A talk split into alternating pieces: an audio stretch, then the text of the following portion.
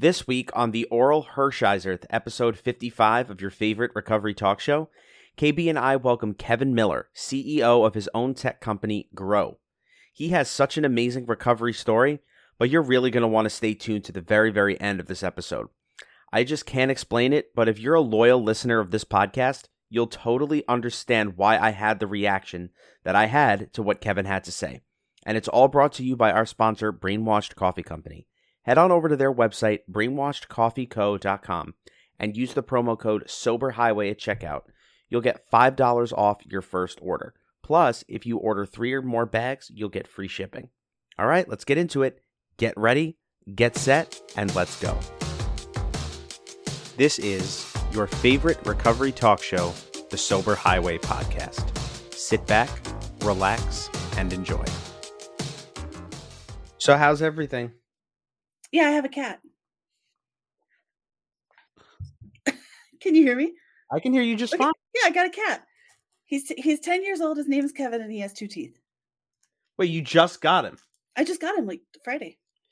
Oh. I went to the shelter, and I said, I need a cat. Can you show me your oldest cat? And they're like, yeah, it would be this one. And his name was Kelso when I got him, but Kelso's kind of like not the name, right? Kevin's a much better cat name.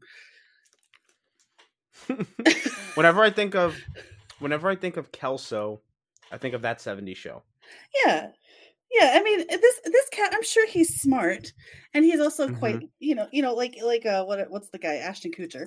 I mean, this is a pretty smart cat, but I think Kevin is just a better name for him. He's wonderful.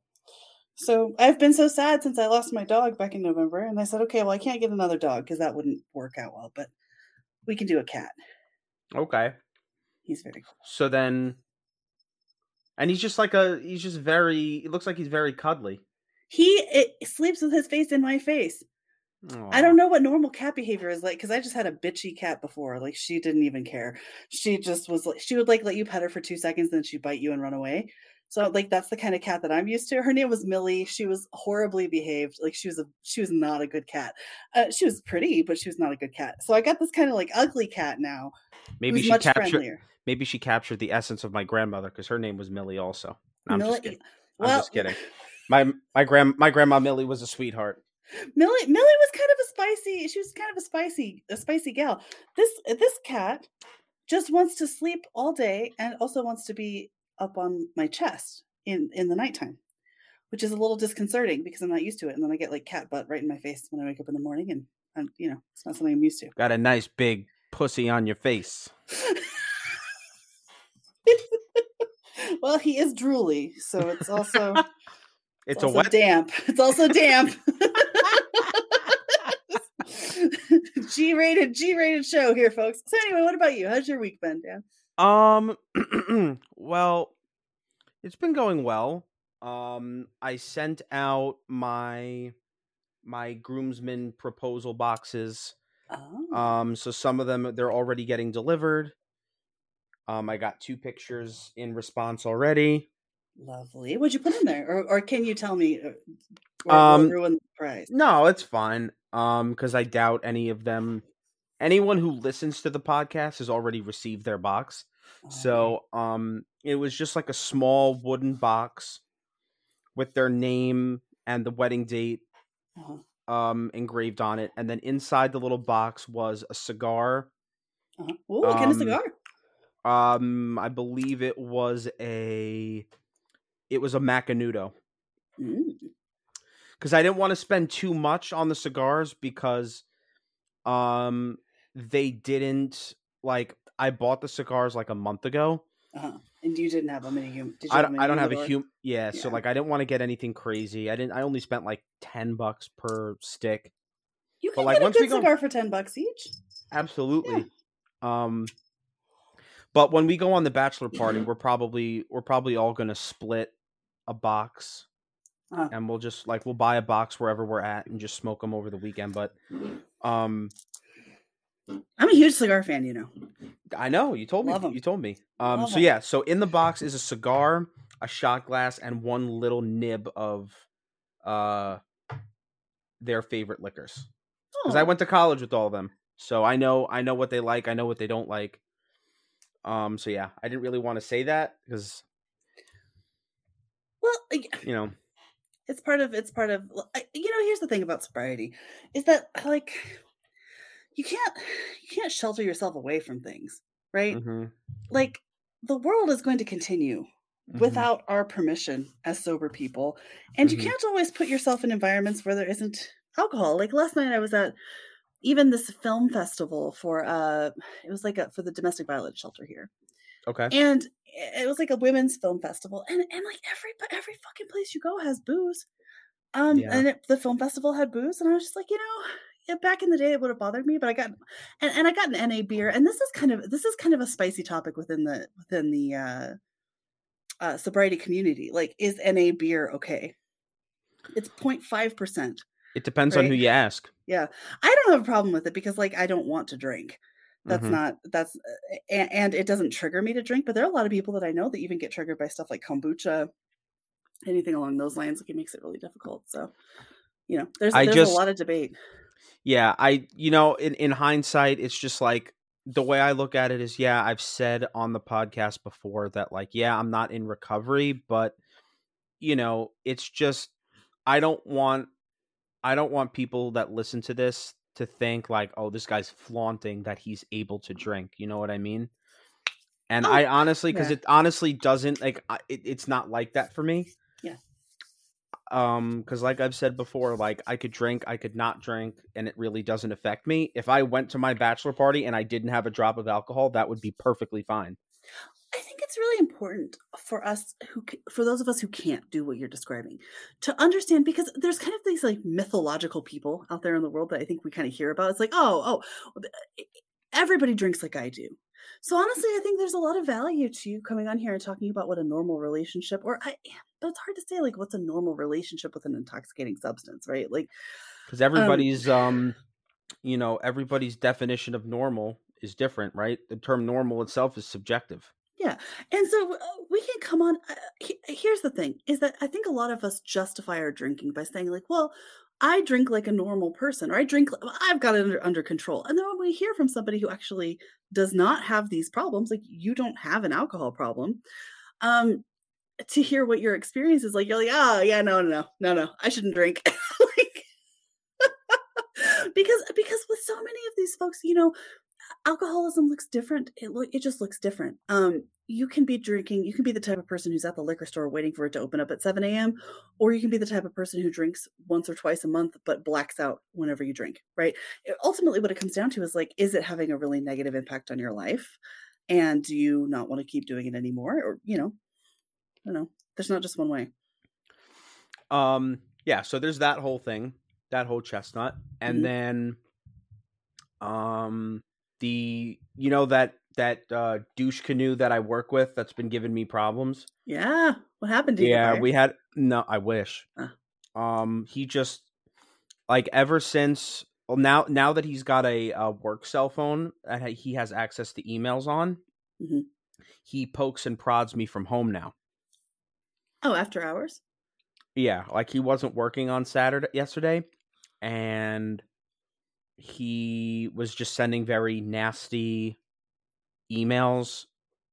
Like, they just were not appropriate by any means. And I was kind of doing those, like, you know how, like, you see those TikToks about, like, oh, passive aggressive work emails. Like, when you say this, it really means fuck you and stuff like that.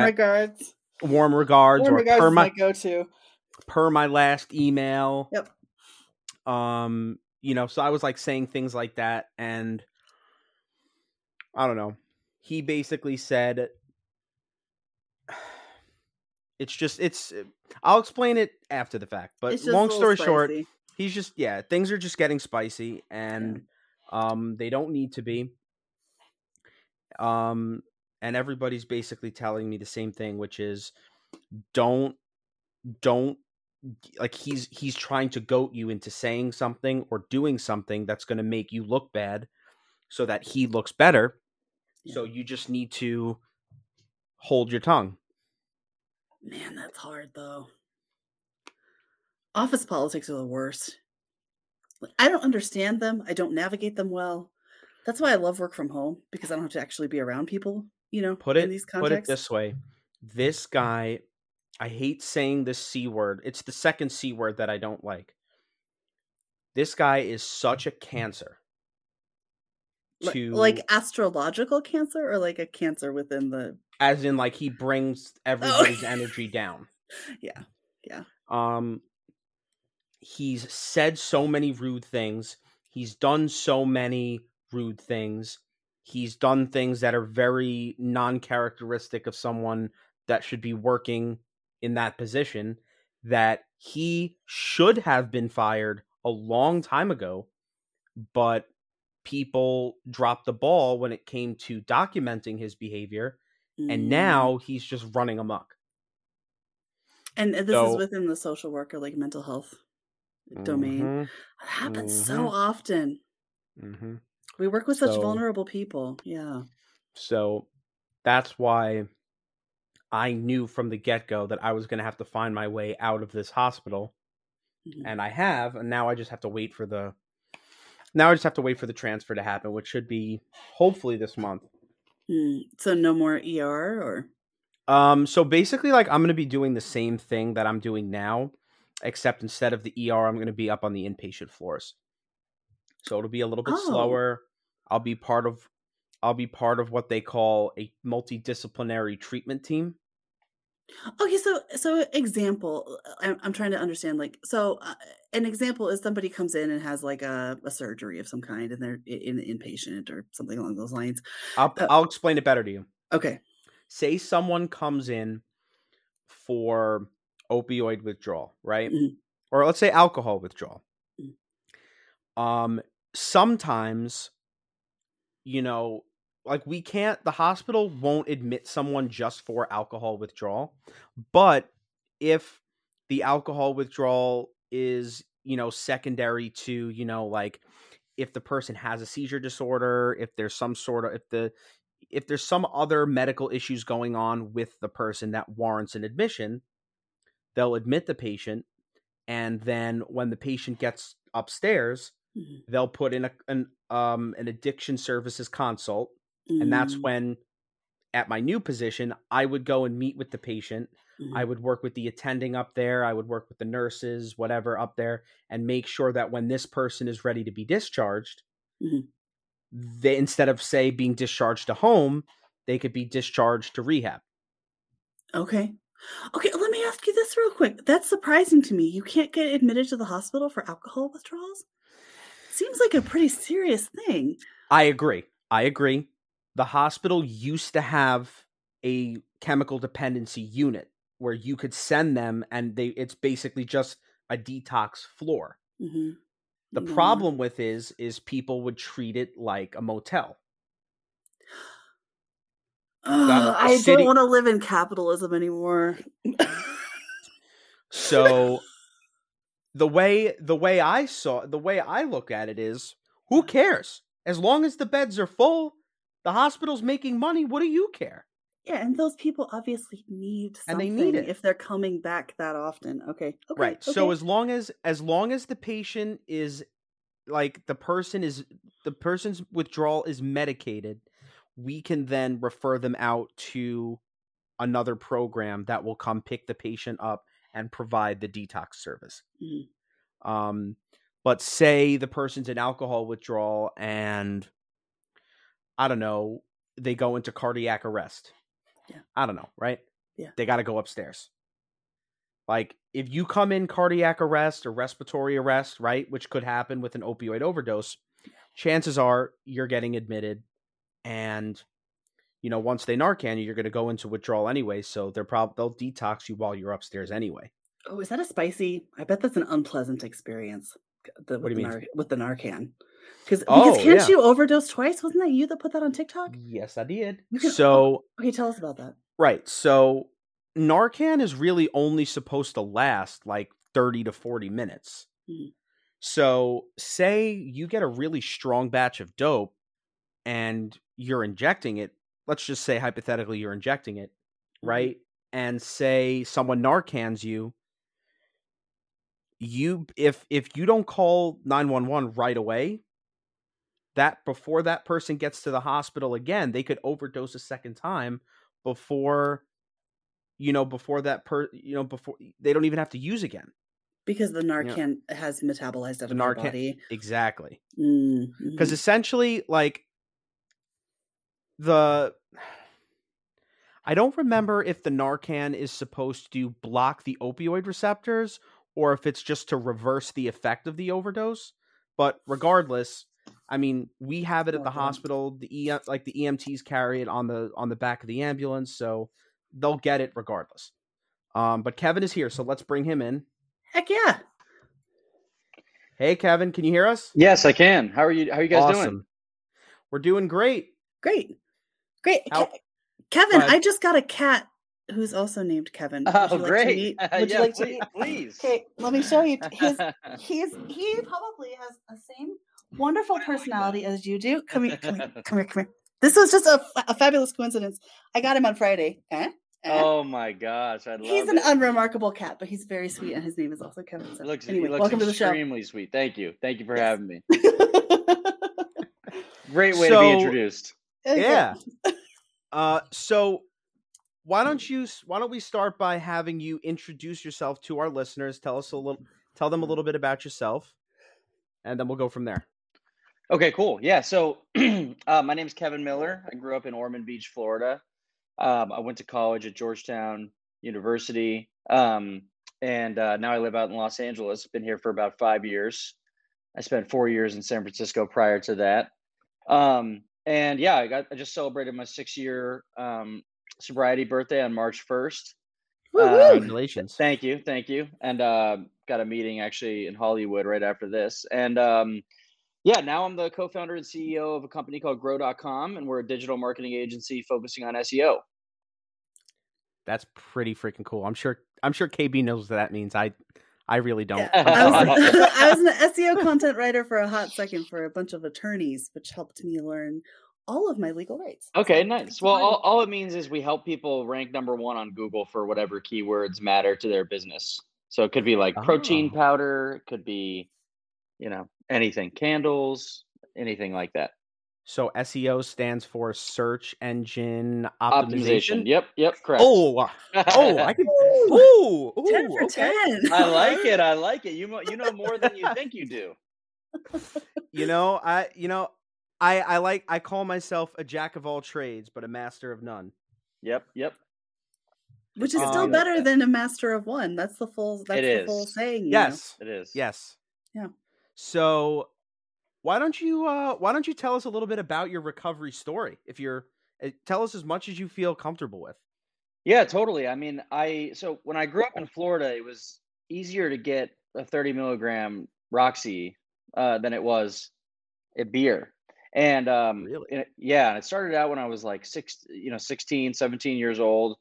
I remember people saying, "Hey, like we'll buy you," in my friend group, they're like, "All right, the person who agrees to be the designated driver, you'll get a free Oxycontin and the rest of us can drink."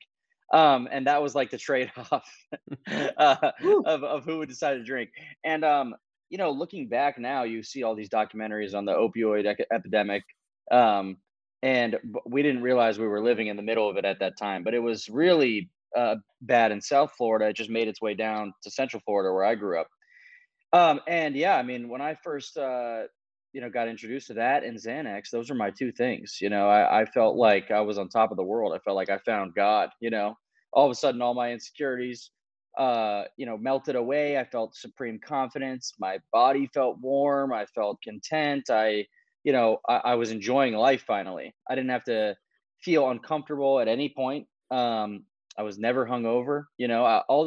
I felt like I had, if you ever seen the movie Limitless with Bradley Cooper, I felt like I found my Limitless pill. It was really Limitless. I got to write that down. It was almost identical to that. In that movie, that pill allows him to, crush it in like the stock market. But for me, it was just like a cheat code for life. And so it got pretty serious pretty quickly. Like, a lot of my friends either ended up overdosing and dying, or they went to rehab, or they went to jail. I only had about 2 years of using in Florida before I went to college. And I went to college in Washington, D.C. My parents didn't want me to go in the state of Florida. That was kind of like a blessing. But all it did really was prolong my ability to use. So I went to DC. I didn't know anybody. I found myself in the ghettos of DC finding these pills. And for any addicts, you can pretty much be dropped anywhere and you can find pills no matter what. I was just going to say that. Yeah. Yeah. Just kind of a matter of time. But the thing that really pissed me off was it was harder, and it was more dangerous and it was more expensive, because at UF and Florida State, where all my contacts were, in Daytona Beach, it was so much easier and it was pretty much unlimited, the access that I had to it. But yeah, it was still just recreational at that time through college. I was able to graduate. It wasn't a big problem, but I was partying all the time. I thought I was just having a good time. And then I moved to San Francisco and, it followed me there. They call, in AA, they call it pulling a geographic. I thought that moving to a new place, it wouldn't follow me. It did. I spent 2.5 years. Pulling a geographic. Interesting. Yeah. I spent 2.5 years, thinking that alcohol and drugs were different as it relates to like being able to use one without the other. I just thought I could drink alcohol and smoke weed and not do pills. I knew at that point in San Francisco that pills were a problem for me, but I didn't think that. I thought, stopping, the use of alcohol and getting drinks on a Friday night and a happy hour with my friends, that was a little bit too ridiculous, because I didn't have any crazy consequences yet at this point. And so I went to AA because I had hit some emotional bottoms and I had gotten in a lot of trouble with my family. But when I went to AA, I felt like these people are not like me. These men and women used harder drugs, came from different backgrounds. I saw all the differences and I'm like, I'm just not like these people, Right. I really felt like I was the exception to the rule, even though all my friends were like, in rehab or dead. I felt like, they were using heroin with needles. I'm afraid of needles. I'm not like them. It's just, I found a lot of different ways to justify it. But then I found myself in the Tenderloin, which I don't know if you guys have ever been to San Francisco, but that's like the ghetto of San Francisco and in Oakland. I found myself there alone getting pills, every couple of days, and all my money was going to the use of Oxycontin and Xanax. And slowly but surely, it just took over until I reached a point where I was emotionally bankrupt. And I spent every dollar. I was working at Google at the time, and I was going into the bathroom with Google and sorting these Roxies. And I was just high all the time and had nothing to my name. And I reached a point where I don't know what happened, but one day my brain just wasn't working. My brain wasn't functioning. And I think it was the guilt. I think in knowing I was doing something I shouldn't do. I had finally met a dead end where I just had enough. And I was finally willing to basically surrender. And my story is a little bit odd because I never went to a formal rehab. What happened was which was a big deal for me. I thought I had a high bottom. I still wasn't an alcoholic because I didn't go to rehab like everybody else. I didn't earn my seat in AA. I've since moved past that, but that bothered me for a while. It just shows you I'll use anything to justify me not being an alcoholic. But I called my mom and I said, I don't have any money. I can't pay my rent, but I have a problem and I'm willing to admit it. So I flew home to Florida and my best friend had gotten sober 3 years before me. I called him and said, "Can you just set me up with your sponsor in town?" And I went to meetings every day from that point on. I came back to San Francisco a month later, spent a month at home, and it was miserable, but I was detoxing and went to a meeting at 6 a.m. at this place called the Dry Dock in San Francisco. And I met these two girls and they set me up with their community of guys and girls who helped me stay sober. And so that's a long story short of kind of how I got into it. But I learned that, if you just go to AA and you do the steps and you get a sponsor and you get a sponsee and I decided at that time, I wasn't going to drink and use under for any reason. And I was really, really, really, really serious about it. And so that's a bit into my story of kind of what happened and where I'm at now. I guess I'll pause there. I will admit your story that you just shared with us is a true testament to the fact that everybody's recovery program is different, right? You don't, like, some people do recovery with rehab. Some people do it without. Some people do it with 12 step. Some people do it without. Some people can just do it on their own. Yeah. You know, so I wouldn't feel, you know, it seems to me like you've owned that recovery story, and I think that's a beautiful thing. Yeah. Well, when I went to, like, I used to go to Narcotics Anonymous, and I wanted to have the hardest story in there, and I didn't.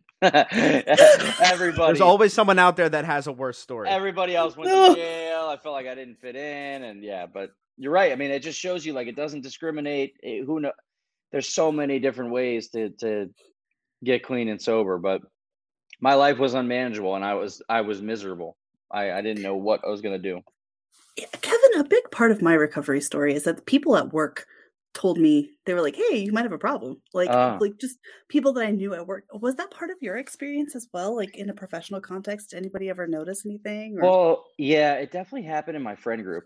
My closest friends came to me and said, we don't know what's going on, because my MO, I was like James Bond. If I could get away with anything, I mean, I was serious about it. Like, you couldn't, it was not easy to catch me. It was not easy I wasn't caught slipping. I wasn't sloppy in any way. But yeah, my friend group had started first, where they said, we don't know what's going on, but we don't want to be around you anymore, because your behavior is too odd and weird. We could tell something's wrong and you won't admit it.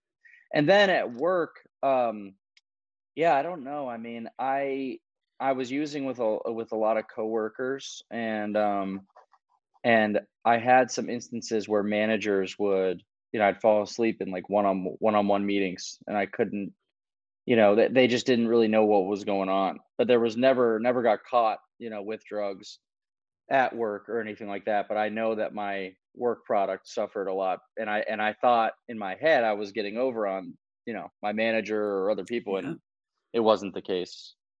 Yeah, I think there's this concept, because throughout my own recovery, like, I never went to rehab either or anything along these lines, which, like, everybody's experience looks different. But I think there's this concept that, like, in order to have these issues in our lives, that everything has to tank. You have to lose your house, you have to lose your car, you have to, and that's not been my experience. But only by the grace of God do I walk without those consequences, right? And so I think it's really important to hear those stories, and not to be like, oh, hey, there's a benefit to having a high bottom, or whatever those. We're not in a competition to see who's the sickest. Yeah, right? Totally. But, like, there are people of all walks of life who are really, really suffering. It's not just like, oh, things are a little bit of a problem, right? No, yeah, of course, of course. Sorry, the drink went down the wrong tube. Oh, it happens to me all the time. So okay. Oh, so my gosh. So 6 years sober. What has changed for you since? Because we heard it sounded like a little bit of a challenge, right? Like, can you tell us a little bit about what early sobriety felt like, and the traction that you were able to get during that period of time, and maybe what has changed since then? It was miserable, and I don't. I don't sugarcoat that, because I want people to know, if they're new, like, yeah, you should be prepared. Like, it might not immediately get better. I what's changed is I now have more confidence in myself. And I feel more comfortable in my own skin. I was so embarrassed. I was so, embarrassed is the right word. I think I was so just not comfortable with the fact that I was sober. I didn't want to talk about it, especially in a work setting. This year is the first year I wrote a note on LinkedIn about it. My first year of sobriety, I worked at a company and no one knew at all. I was like ducking out of happy hours. I was hiding it from people. I was so I couldn't admit it to other people. It was too embarrassing. And I felt so just like guilty, and I felt like I was a loser, basically, for lack of a better word. And then I realized that there were people in the rooms that were cool, that were sober, that were owning it, like you were saying, that found a way to own their sobriety and make it cool. And that was when, like, kind of the lights went on for me. But, it was daunting having to go to meetings every day. When is this going to end? Does this go on for all of my sobriety? Am I ever going to get to relax? Are vacations ever going to be the same? What about a wedding? Will I ever get married? how do you date sober? I mean, my mind just went a million miles a minute with all these questions. And then I realized that I couldn't answer them all. And I had to take it just one day at a time. And that's what helped me to just, you know, take life in stride and accept that I don't have all the answers today. But yeah, it was pretty miserable in the beginning, especially Friday nights, weekends. You know, I got sober at age 24, so my friends were all partying really hard at that time. So it was very difficult to find stuff to do that was fun. Now I can go to those events, have no problem, and still enjoy it. But it took me a long time. It really took me multiple years to be able to enjoy myself in those types of settings. And it was all by through osmosis, watching other people that I looked up to that I thought were cool, have fun in those types of environments and own it themselves. And then I learned how to do it from them. Oh yeah. That's delightful, because Dan and I were just talking even before you came on last night. I went to like a charitable event, and of course there's alcohol there. And I reflected on it, and I was thinking, gosh, you know, 2-3 years ago, there's no way I would, you know, I'd be crawling the walls, or I would have left immediately if I saw everybody drinking. But now it's a little bit different. I, you know, feel secure in my sobriety, and It's like, I'm confident with this, and it's okay. Like I know I have my own car. I can leave if I need to. Yes. Right? But alcohol is still such, and especially in tech, because I'm in tech too. Okay. It's still such an important part of the work culture. It is. So how do you navigate that particularly? Okay. So I used to really struggle with that too, because I always thought if I smoked a joint or drank and got messed up with a coworker, we were able to bond on like a different level, you know, and it made it more fun to come into work. Cause you're like, that's my girl, or that's my guy. But you know what? The same is achievable by talking about your sobriety with that person. Because they might not be sober, but they'll tell you something else about their life that's personal, and it achieves the same effect. In fact, it probably allows you to get closer, but it just takes a little bit longer to get that out of someone. But the vulnerability, I found that if you're comfortable in, again, it all comes down to owning it. Like when I was able to finally own my sobriety, if I said something super vulnerable to Dan, it encourages him to say something vulnerable to me. And now we've bonded on a level that is deeper than probably any of our other coworkers.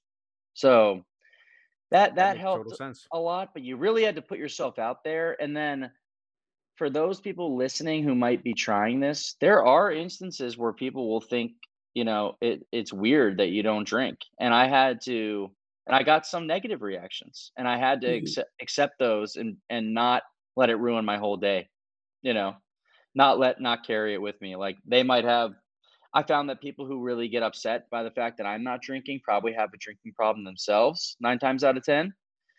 And if they think I'm weird for not drinking, it's just not my problem. I've learned it's just not my problem, and I don't have to feel bad about it. What other people think about you isn't your business, right? Isn't that it's not my business? But I really, really, really care about that. You know, I'm still working. I'm doing another 5th step. I'm in the middle of my 4th and 5th with my sponsor again, and we're working on that exact thing. What other people think about me, and how to not worry about that. You know. Now, there's probably many folks that are listening who don't realize that. So I got sober in the rooms of AA. I have not repeated the steps, but I know that there's a lot of validity behind it. And there's a lot of people who feel like going back and revisiting that makes a lot of sense. So there might be people who don't know that that's the case here. So can you tell us about reworking the steps? Yeah. So I always thought, you know, you do the 12 steps and then you're done. But my sponsor now kind of informed me that you want to always be working the steps. You're never finished, and it's a constant loop. And again, just like Dan said, people, I got sober in a different fashion than other people. Some people don't redo the steps. There's a million different ways to do the program, you know, but the merits that I've understood is just that, for me, I forgot, you know, what helps me right now doing the steps is with my sponsor, I then take the assignment and I give them to my sponsees, and it's very fresh in my head. And it's like, okay, yesterday I did a fears list. Here, I now know how to do it. Now I can tell my sponsee how to do it. That's the benefit for me right now. See one, do one, teach one. Yeah. Yeah. That's exactly what that is. That's obviously why I do it now.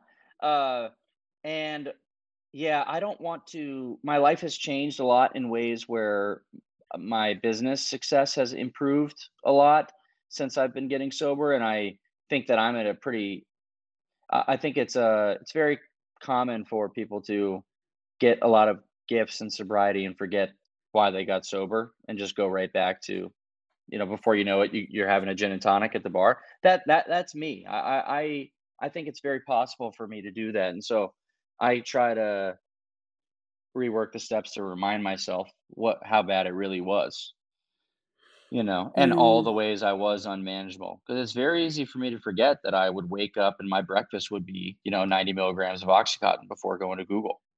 That's not normal. Most Americans who are healthy and doing the right thing, they don't do that. Yeah, that's a good point.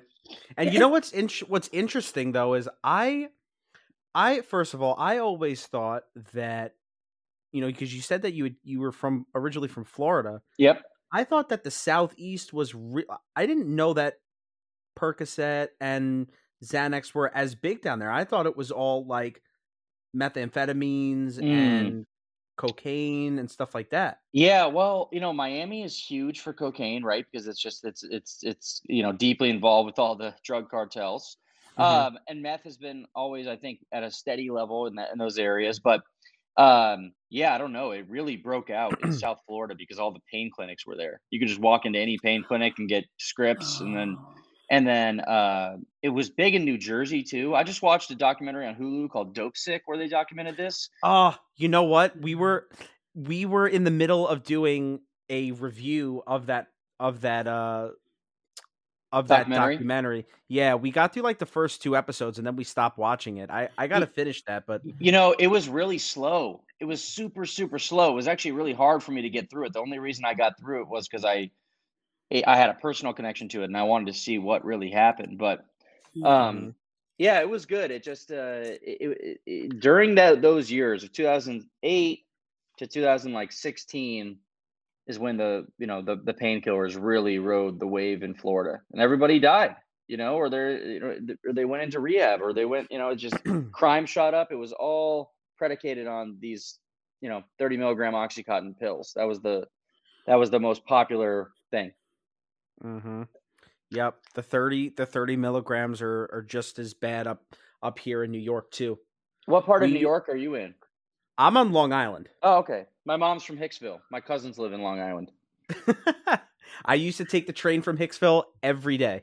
Oh wow. Okay. I live in Mineola now, which is like a stop or two before Hicksville. Okay. But yeah, they I remember I was working at an outpatient program and we had a patient come in and she told me generally we don't accept patients that come in with that, like, carrying prescriptions for controlled substances, mm-hmm. just because that just sets people up for failure. And so she told us, she was like, yeah, I had this knee surgery. And she was prescribed 4 30 milligram Percocets per day. Oh my gosh. And she was being given 3 month supply at a time. Yeah, it's impossible not to be addicted to that. Impossible. And on top of that, she was also being given 4 2 milligram Xanax bars per day. And she was being given a 90-day supply. So sounds like heaven and hell at the same time.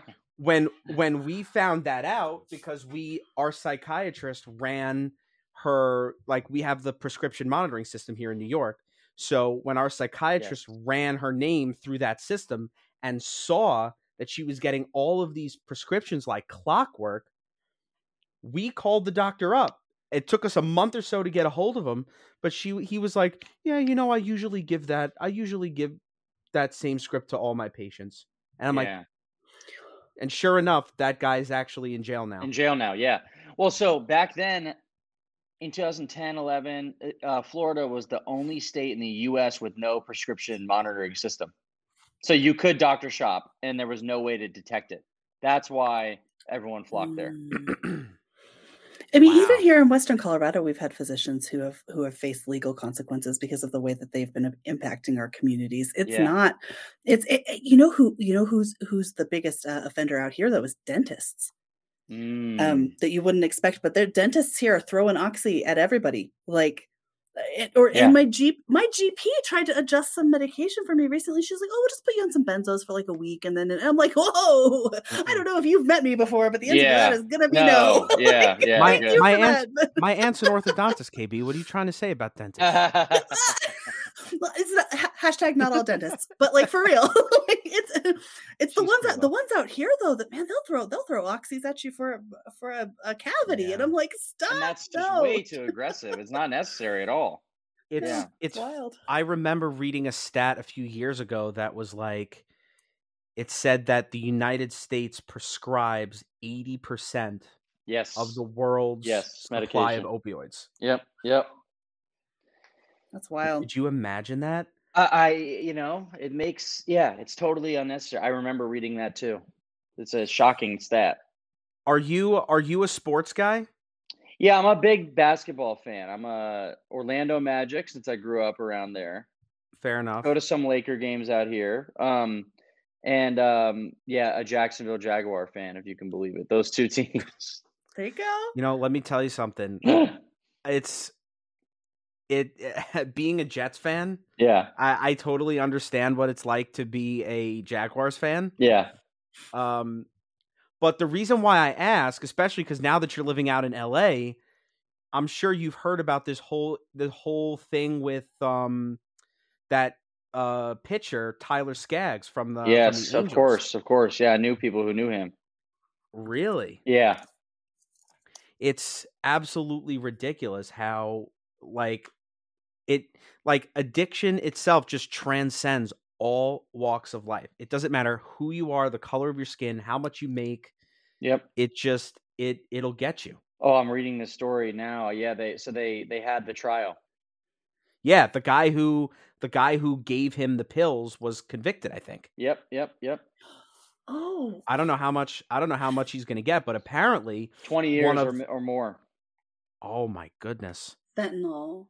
Yikes. Yeah. You know, I used to work at the Sports Medicine Research and Testing Lab, which is where they test MLB, NFL, and Olympic athletes for. Is there anything you didn't or haven't done? Nope. I have. Seriously, I have actual ADHD, so I can't. I can't hold it down. Anyway, so I worked at this lab. and I'll tell you the percentage of athletes that are on serious painkillers because they are in serious pain. You know what I mean? And it really opened my eyes. It was like 30-40% of the samples that we ran had traces of like serious stuff. And I was like, well, you know, they're putting their bodies all the way on the line, but that doesn't make it okay.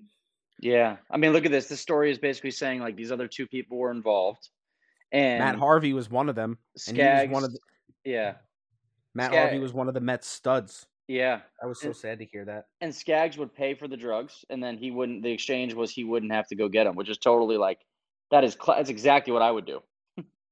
You know, so I wouldn't have to deal with the drug dealers, and I would just get it, and you know, the money didn't matter because you're a pro, you know, you're in the MLB. It's just crazy. There's just zero accountability. I'm going to ask you something because it sounds okay. This may be a bit of a reach. But I feel like a lot of addicts and alcoholics, we share this. We are very good at networking and at creating systems. So this may be an audacious question, but do you think that some of the skills that you are describing, like a business interaction, is there like a natural transition into the business world? Like, is that just how your brain works? And does that help you? Does that make sense? Well, I think that I was just saying this to a friend of mine 2 nights ago that I've never met an addict that's dumb, that I felt wasn't really intelligent. Never, not once have I met someone who wasn't incredibly intelligent that, you know, was dealing with an addiction or alcoholism.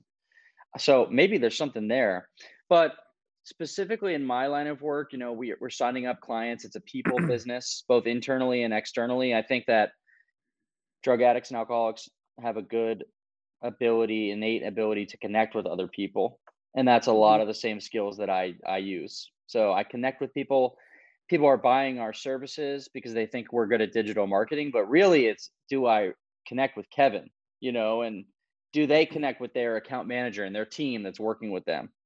And I think there is definitely a correlation. It definitely helps. And you know, addicts and alcoholics just don't do things in a half measured or half-assed manner, you know? So I think in business, you're willing to go farther. You're willing to work harder. You're willing to do more than the average person. And you're able to outlast them. You know, you look at Mike Tyson, he's a addict, alcoholic. He's, you know, he was crazier than everybody else. So he was able to have just that legendary career. He's just crazier. And sometimes that's what you need. I mean, he bit someone's ear off. Exactly. It's funny you actually mentioned that, KB, because I remember, this is all just going back to my, like my clinical experience. I actually used to play a game with my patients in group therapy called The Art of Manipulation. And basically what I used to do was I would give them something to sell with but the thing had like something wrong with it. And I would, like, for example, it was like a refrigerator missing the doors, a house with a hole in the roof, a car with only two wheels, a cell phone with a busted screen. And then what I would do is I would bring in one of my colleagues that would come in and would listen to these people, to my patients, pitch their item. But the trick was they could say whatever they wanted about the item as long as it was true.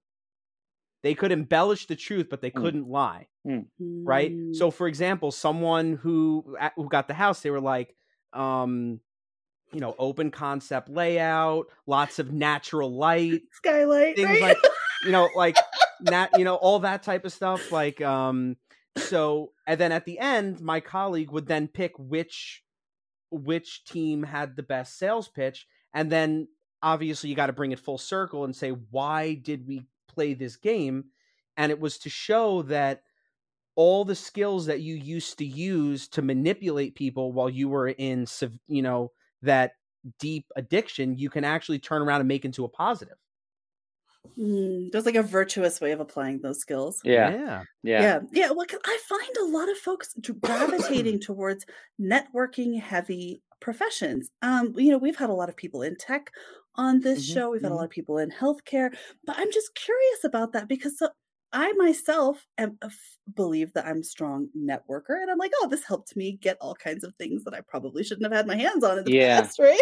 Yeah. So, like, how do you use those same skills or proclivities to be successful in everyday life? Like, it doesn't mean there's anything wrong with you. You just how do you apply those things to be a more productive member of the community? Yeah. Totally, just has to be pointed in the right direction. I think a lot of addicts and alcoholics are easy to get along with, and are people person, like I mentioned. So are you using it to deceive and manipulate, or are you using it in a genuine way? And just, when pointed in the right direction. And my business partner, my co-founder, is also sober. We met in AA 5 years ago. So I think that's awesome. Yeah. So that's helpful too, because our culture is very transparent and open, and people feel like they can come to us with a lot of their personal problems and not feel like they're going to get fired or be, negated for a promotion because of that. We don't view it as like a weakness. We just say, okay, what's your problem? Do I have a resource that can help solve it? Okay, cool. Then let's keep moving. Oh, what a wonderful way to do business. I agree. Yeah. It's just better that way. I think it's better that way. Can you tell us the story about how you started Grow? Yeah. So I was working for a company called Open Door, and I don't know if you guys have ever heard of it. They may be in New York. They may be in Colorado. It helps you buy and sell your homes really easily. So if you guys own your home right now, you go to their website, you put in your address, they'll make an offer to buy it. And then it's just an easy way to sell it without a realtor. Wait. So you would go to this website, opendoor.com, I'm assuming. Yep. And you would say, this is my house. And Open Door will say, so it's like Kelly Blue Book for houses? Yeah, it'll be like, great. Tell me about it. How many beds? How many baths? When did you buy it? What condition is it in? Et cetera, et cetera. And then they'll make an offer to buy it directly from you to save you that's money. That's pretty wicked. Yeah. And then they'll help you buy your next house. They'll help you get a mortgage. It's a full, everything you need on the buying and selling of a house, they do. And they're a newly public company. And when I started to work there, I moved to LA for the job. They said, you're in charge of organic search, SEO. And so I said, okay, cool. So I was competing with Zillow and Trulia and Redfin, and I became fascinated by this subject matter because you can't buy great SEO, meaning you can't just pay someone to rank number one. There's ads that, you know, you can use, which is what I used to do at Google, but this is all, you know, ranking number one on Google is the art of making sure you have the best result for the consumer for a particular keyword. So it's often like where David can compete with Goliath if you have a better experience, if you have a blog post that answers, you know, the top 10 things you need to think of, or, you know, keep in mind for your home inspection, or, you know, things of that nature. If your information is better and more thorough, you'll outrank a bigger name like a Zillow. So I became fascinated with that. And I started networking in Los Angeles. And one day, one of my friends called me and said, hey, there's this vitamin company called ritual.com. They sell women's vitamins. They're looking for help with search engine optimization. Would you help them? And so I did. And they were really well known at the time. This was like in 2019, when direct-to-consumer e-commerce businesses were starting to flourish and become more popular. And they were one of the most popular ones. And it was run by a group of really badass, accomplished women. And I got along with them really well.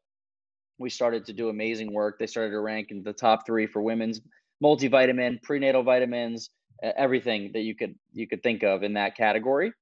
And at the same time, my business partner now was doing freelance SEO work as well for 2 or 3 clients.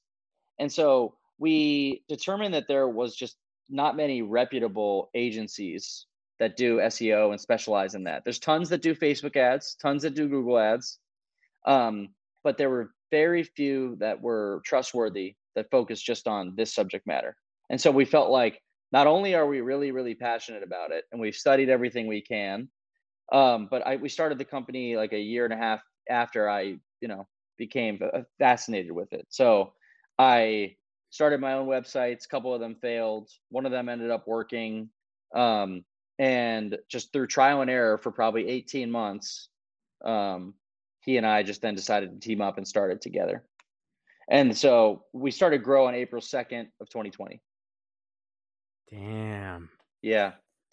So honestly, it just became about because we were just obsessed, literally obsessed over how to get a website to rank well and do great client work. And honestly, we enjoy the client work so much, interacting with people, the business owners that we work with, they're all so eccentric. I mean, they all have a really wild story, you know, and most of them aren't in the program, but they are just nutcases. And we love that. I love being around characters because they're so fascinating, hearing how they started their business, hearing what, you know, there's always a compelling story from like a business owner. Business owners tend to have those stories. You can't tell us who some of your clients are, right? No, I'm happy to. We have the owners of Venus A. Fleur. I don't know if you guys have ever seen them. They sell roses where the smell lasts for a year.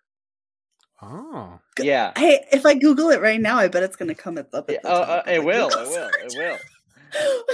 I literally just typed in roses that, and then it says roses that last a year. It's the top thing. And that's them. That's us. Yep. Yeah. So, that's crazy. If you have a gift for a significant other or a loved one or your mom, that's the gift. That is by far, people love it.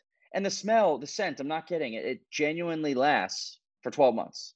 That is wild. Holy shit. So, whoever this is would be a fun person to work with. Oh, yeah. So they're amazing. You know, we hear about their founding story. It's just, it's so rewarding to be able to do that. Another client is a company called Caraway Home. They make pots and pans for the kitchen, but they're, you know, I don't really do much cooking, but they're apparently incredibly high quality. I bought them for my mom for Christmas, and they're nonstick. They're this, they're that. They're really high quality, and they last forever. Super durable. Let's see who else. Go ahead. Pretty cool. Oh, these are some pretty cool. This is some pretty cool stuff. Yeah. Yeah. There's another client called Genexa. They're based in Atlanta.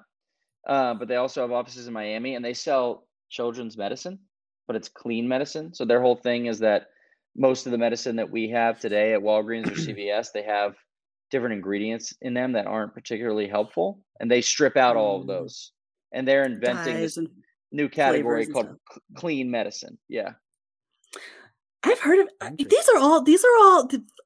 Believe it or not, Kevin, these are people who have come up on my Instagram feed in the last year, like all of the ones you're describing. So obviously you're doing a good job. Well, it's very appropriate you say that. That's our target customer. Anyone who spends a lot of money on Facebook and Instagram, they typically are a good client for us. Yeah. Well, I live in the country, so it's hard to, hard to go to a store. So Totally. But I'm telling you, the roses for a special someone, keep that in your back pocket. And they're expensive, so, gonna have to save up for it, but it's worth it. I just got my fiance an engagement ring, so that's enough of an investment for now. Okay, well, you're good. We're then. Planning a wedding. Congratulations on that. But, thank you. I think she needs some roses too. I think she does too, Dan. I'm sorry, but the ring is one thing, but I think she's gonna need. I got her. So you want to hear this? Her birthday is the day after Valentine's Day. Oh, geez. Well, I will, and I will admit, you got to double down. Yeah, well, the flowers I bought her are still in our kitchen, and they're hanging on by a thread. Yes. Yeah. Well, good enough. No, an idea for next year, Dan. Just keep it, like I said, no rush. Just keep it in your arsenal, for sure. In your bag of tricks. I love your enthusiasm about SEO. It's so important for business owners today, and it's also just really exciting to see. 6 years isn't that long. No, and you are describing a turnaround that is really astonishing. And so I hope folks that are listening really come to appreciate that, because it's not as though you haven't put the elbow grease in. Yeah. Obviously, you haven't. Obviously, you've learned a lot. And, so for so many of us, just being able to get clear heads and be able to attack these problems in the way that makes sense. Like you said, a lot of addicts and alcoholics, we're pretty smart. If you can put us in the right direction, we can make it happen. And you're absolutely evidence of that. So thank you for sharing that with us. Thank you. And I appreciate that. And some people might be, one of my sponsees, when he was feeling down, he said, I get that you've had this transformation, but you were doing great before when you weren't sober. You were already working at Google. And for people listening, that might have been true, because I was always really driven to try to make it and, do well in business. But what is night and day is how I feel internally. I was just basically dead inside. I wasn't living. I was a slave to drugs and alcohol. And so that's the real big difference that you may not be able to see with your eyes, but that is certainly present, for me on the inside. And I was headed down a bad road. I might have been at a good company, but I wasn't contributing of any type of value. I was certainly on the list of, soon to be fired. So it really is a big difference because of that. But mainly, I feel like I want to be like Dan. At some point, I want to be engaged. Mm-hmm. At some point, I want to have kids. I know for a fact I wouldn't be able to do that if I was drinking and using. If you don't mind me asking, how old are you? I'm 30. Wow. Yeah. But I'm still 30 in October. I'm still learning. I mean, I just got out of a 4-year relationship, and it just didn't work. And I thought in sobriety everything works. I had to relearn that just because I'm sober doesn't mean I'm always doing the right thing in my relationships. I had to really examine that. That's humbling. Yeah. That's humbling. The last podcast or a couple podcasts ago, we were talking with Frankie. I think that made it onto the tape, right, Dan? Where we were talking about how dating is such a challenge in sobriety. They've got apps and stuff, but there's got to be some kind of solution. Like, it's impossible. Yeah. My sympathies to you on that, friend. Mm-hmm. That would be such a good idea for a dating app.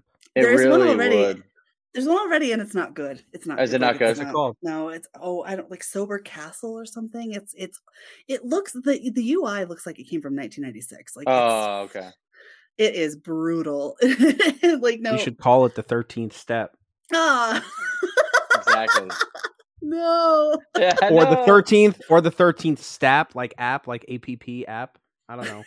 The 13th stop. That's a really big challenge for sure. So you're definitely not the only person to have brought that up. So maybe there might be some momentum behind that in the community one day. I just wanted to put that name out there though. So just in case someone were to try and use it, we could turn around and say, hey, that's ours because, and we've said it already. Damn, exactly. That's not how that works. It's not how that works at all. I don't know. But okay. Fuck it. I don't know. I'm just giving you a hard time. Who knows? It might work. Who knows? So last thing before we go, what is one piece of advice that you would share with someone that's listening to this now that is thinking about trying this recovery thing?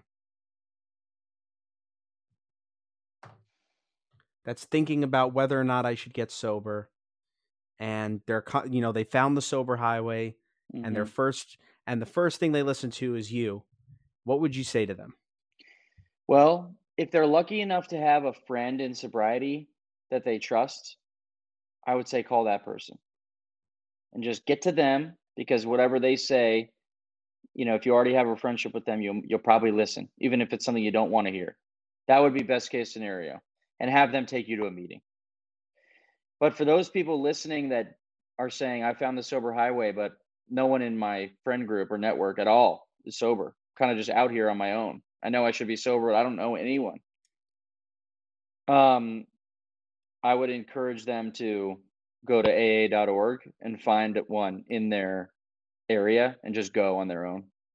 I've always been a big proponent of, I've always said it on our social media accounts, that if you need help finding a meeting, mm-hmm. you know, to DM us on any of our social media accounts. Yeah. And we can help you find any type of meeting that you're looking for. Yeah. I can't tell you how many times I've had patients at our hospital that I've had, like, they have the smartphone on them. I'm like, just download this app, and wherever you are, you just hit find a meeting, and it'll tell you the nearest meeting whenever or wherever it is. Yeah. So. And that's tough to have the courage to go by yourself. So reaching out to someone who you know, or even, you know, it's just the best way. But being willing to go to a meeting and say, I just need some, I'm just here to check it out. You know, I need some, I just want to hear. And hopefully you will hear something where I learned that no one makes it into an AA room by accident. If you've gone to a meeting, there's probably a reason for it, you know. Well said. It's a rare place to end up for no reason, because it's not that fun at first. It just becomes fun. It becomes fun later.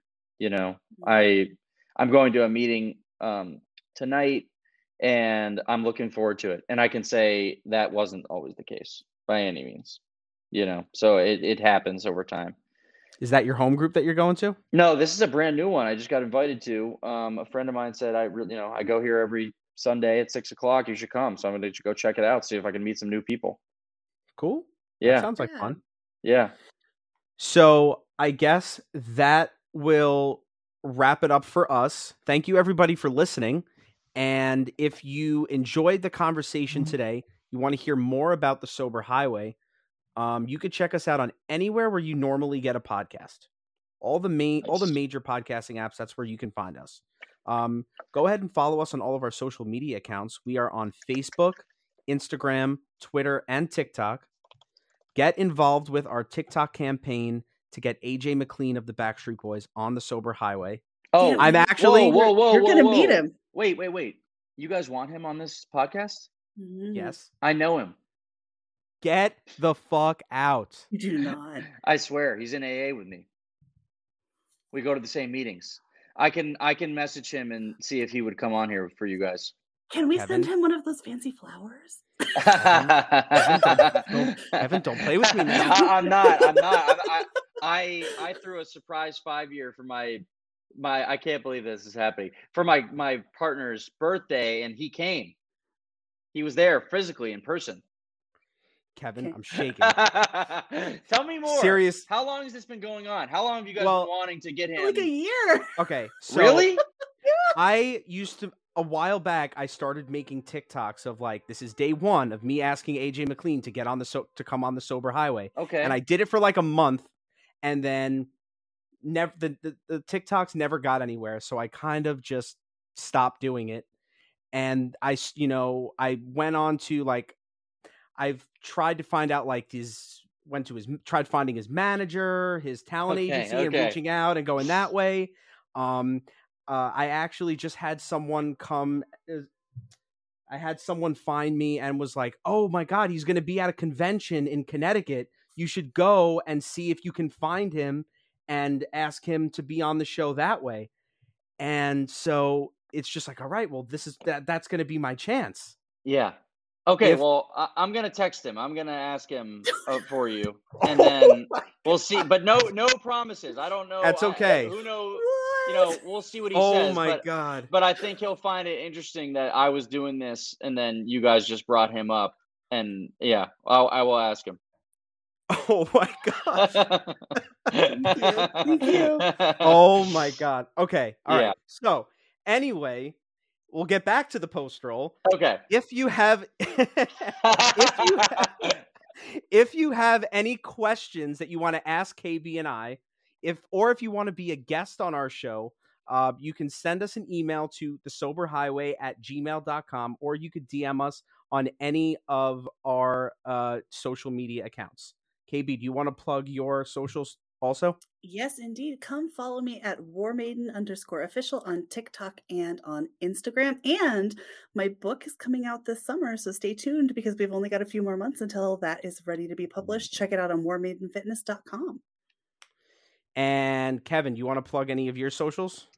Yeah, so my Instagram is kmillertime421, and I've got a personal website that's just kevinmiller.com, and that has LinkedIn and a bunch of other places where you can find me.